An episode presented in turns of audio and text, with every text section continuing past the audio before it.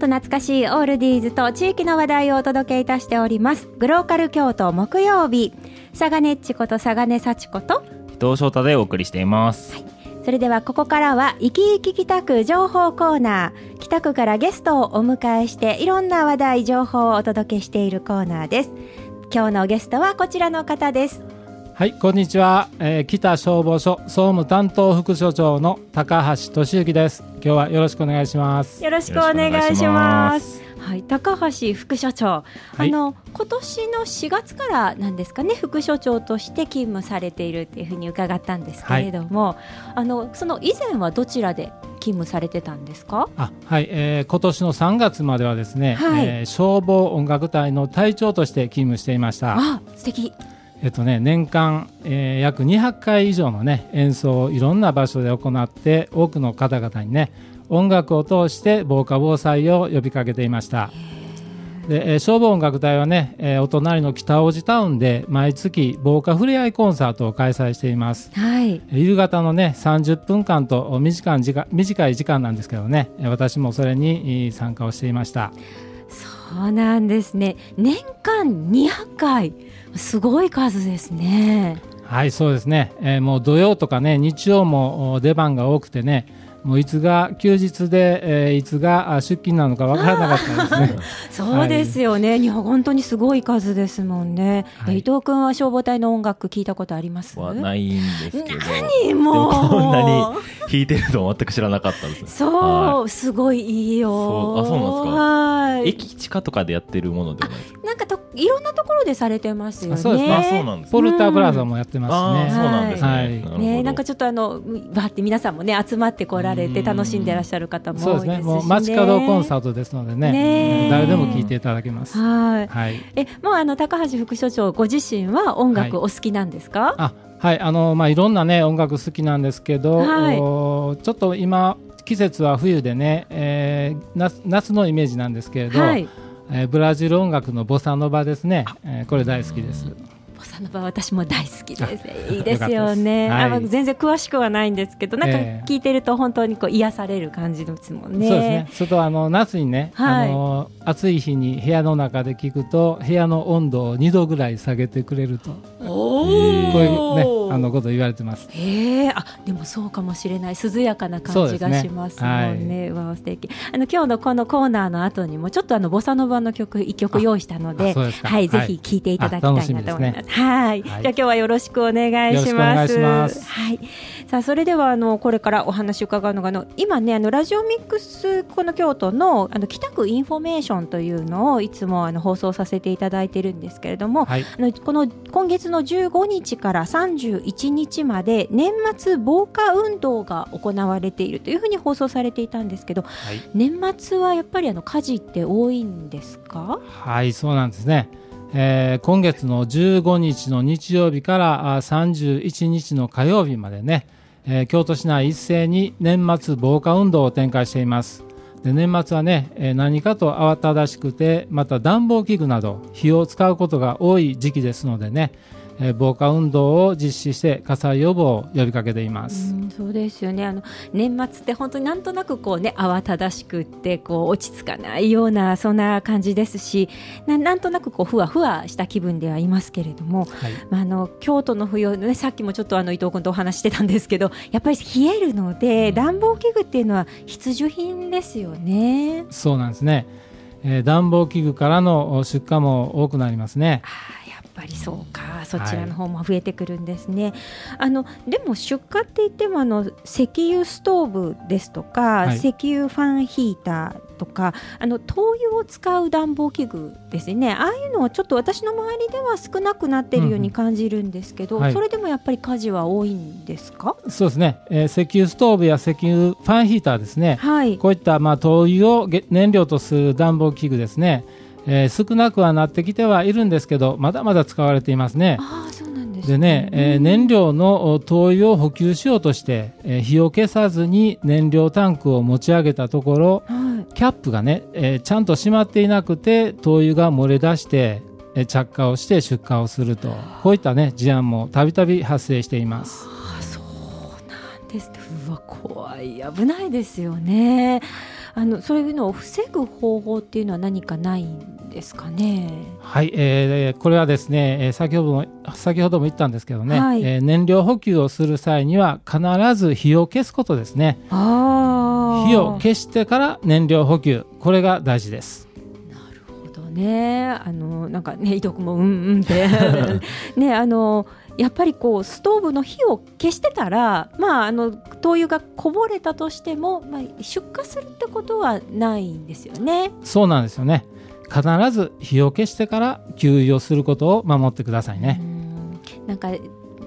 ついついちょっとやってしまいがちですけどそこはちゃんときちんと火を消してからということを守るのが大事ということですね、はい、よろしくお願いします、はい、あのじゃあ最近のこの暖房器具の火災っていうのはどういったのものが原因が多いんですか？はい、えー、最近多いのはね、えー、実は電気ストーブなんですね。ね電気ストーブですか、はいあの電気ストーブってもうなんかこう持ち運び便利。さっきもねちょっといろんなところに持ち運ぶって言ってたんですけど、はいはい、使い勝手がなんかいいですよね。で、ね。はい、あのまあ匂いもないですしスイッチこうポンって入れるだけで暖かくなりますしもうとっても便利であの暖を取るにはいいなと思ってるんですけどこれは危ないですか、はい、えあの実際ね、はい、え便利なんですけどねその便利さが怖いんですよね。で先ほどねお話ししました石油ストーブなんかはね、はい、まあ、重たいので使う場所が決まってますよね、はい、一度置き場所を決めたらあめったに動かすことはないですよね。動かさないですね。はいでもね電気ストーブは軽いのでねえー、高齢の方でも簡単に移動ができて便利なんですけどそこが怖いんですよね。ん？っていうのはどういうことですか？はい、えー、電気ストーブのね火災事例としては普段は今なんかで使用されてね、はい、でお休みになるときに電気ストーブを寝室に移動させて、うん、でスイッチをね切らずにもう、ね、寝てしまわれる方がおられるんですね。で寝返りをされた時に、はい、掛け布団がね電気ストーブに接触をして出火するとこういう事案が多くなっていますね。なるほど、はい最近の掛け布団ってちょっと軽いものも多いですしね、ね、動きやすいっていうのもあるかもしれないですね、伊藤君寝相はいい方ですか？めちゃくちゃ悪いです、ね、もう絶対ダメですよ 電気ストーブつけっぱなしはね。はい、まあ、はい。寝る時には必ずスイッチを切ってから寝るっていうふうにしないといけないですね。はい。皆さんもどうぞお気をつけください。さあそしてあの今年ももう早いもので今日が12月の19日ですね、はい、の令和元年も残すところ10日余りになったんですけれど今年の火事の発生状況というのはどんな感じですか？はい、えー、そうですね。えー、まだ令和元年終わったわけではないんですが昨日現在の、ね、火災件数をお知らせします、はい。えー、京都市内では204件、えー、北区内では12件発生しています。でこれはね前年に比べると京都市内では17件減少して、はい、北区内でも6件減少しています。そうなんですね、まあ、あの火災が減ってるっていうことに関してはとてもいいことですよね、はい、安心だなとは思うんですけれども、はい、伊藤君は何か気になることありますか？火災の原因の傾向とかってあるはい、えっ、ー、とね、今年の火災傾向としては、あ昨日現在までですけどね、タバコによる火災が多いですね。うん、でこれはね、北区内も京都市内も共通しています。タバコが原因となる火災が多いっていうの、なんかちょっとどうですか、伊藤君はどんなふうに感じますか？そうですね、なんかタバコっていうと、うん、なんか自分は吸わないのであまり身近にないんですけど、はい、でもなんか多いって言われたなるほどそうだなっていうふうな感じは思いますね。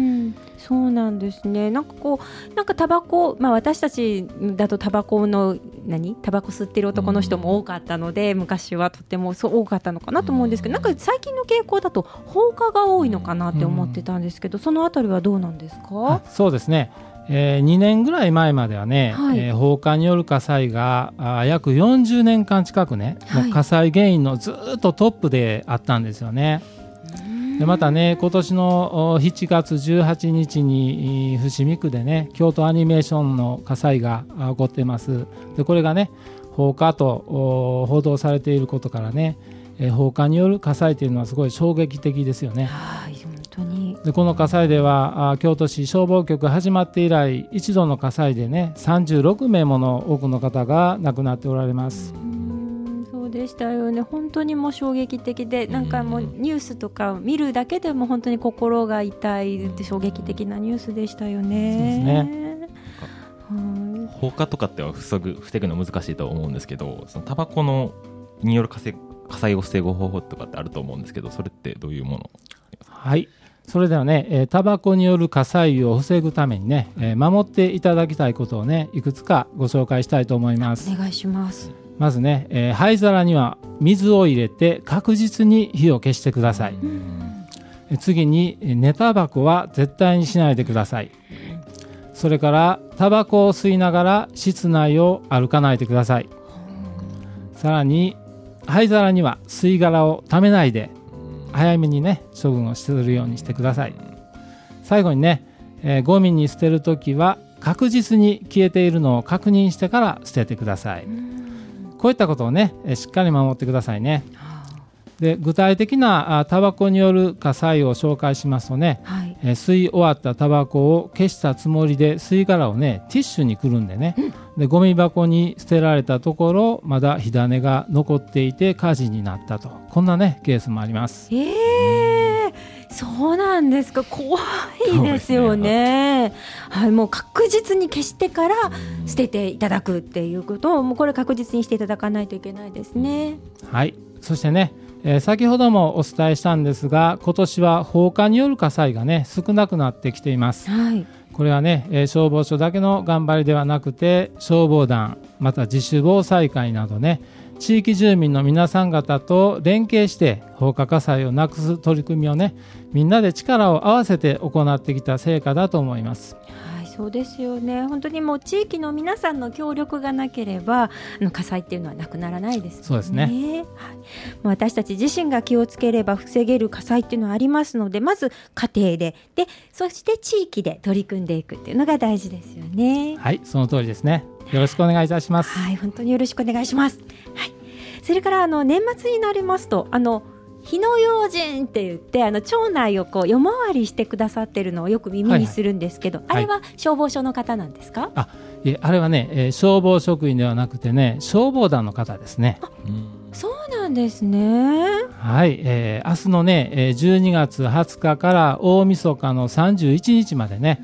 えー、京都市内では各消防分団が消防団年末特別警戒として、えー、標識を打ち鳴らしてね、火の用心とね火災予防を呼びかけながら巡回をね行っておられます。あの大晦日から毎日ですか？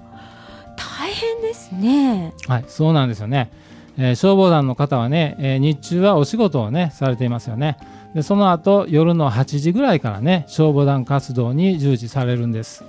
そうなんだ。お仕事があってなんですよね。じゃあ仕事を終えてから夜遅くまでの消防団活動ってなるんですね。そうですね。体力的に本当にしんどいですよね、はい、それも大晦日まで。まあ、じゃあ大晦日まで活動してじゃあお家に帰ったらすぐ年明けになってしまいますね。あそうそういうことですね。